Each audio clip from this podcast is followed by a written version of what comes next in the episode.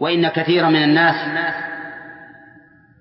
يذهب فهمه إلى أن حسن الخلق لا يكون إلا في معاملة الخلق دون معاملة الخالق ولكن هذا الفهم قاصر.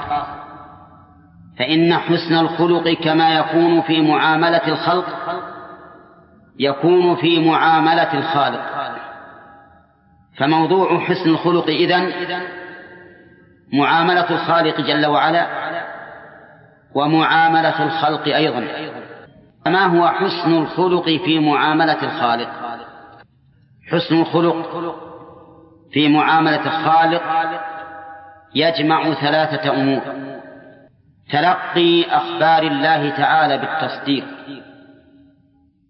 وتلقي أحكامه بالتنفيذ والتطبيق وتلقي أقداره بالصبر والرضا.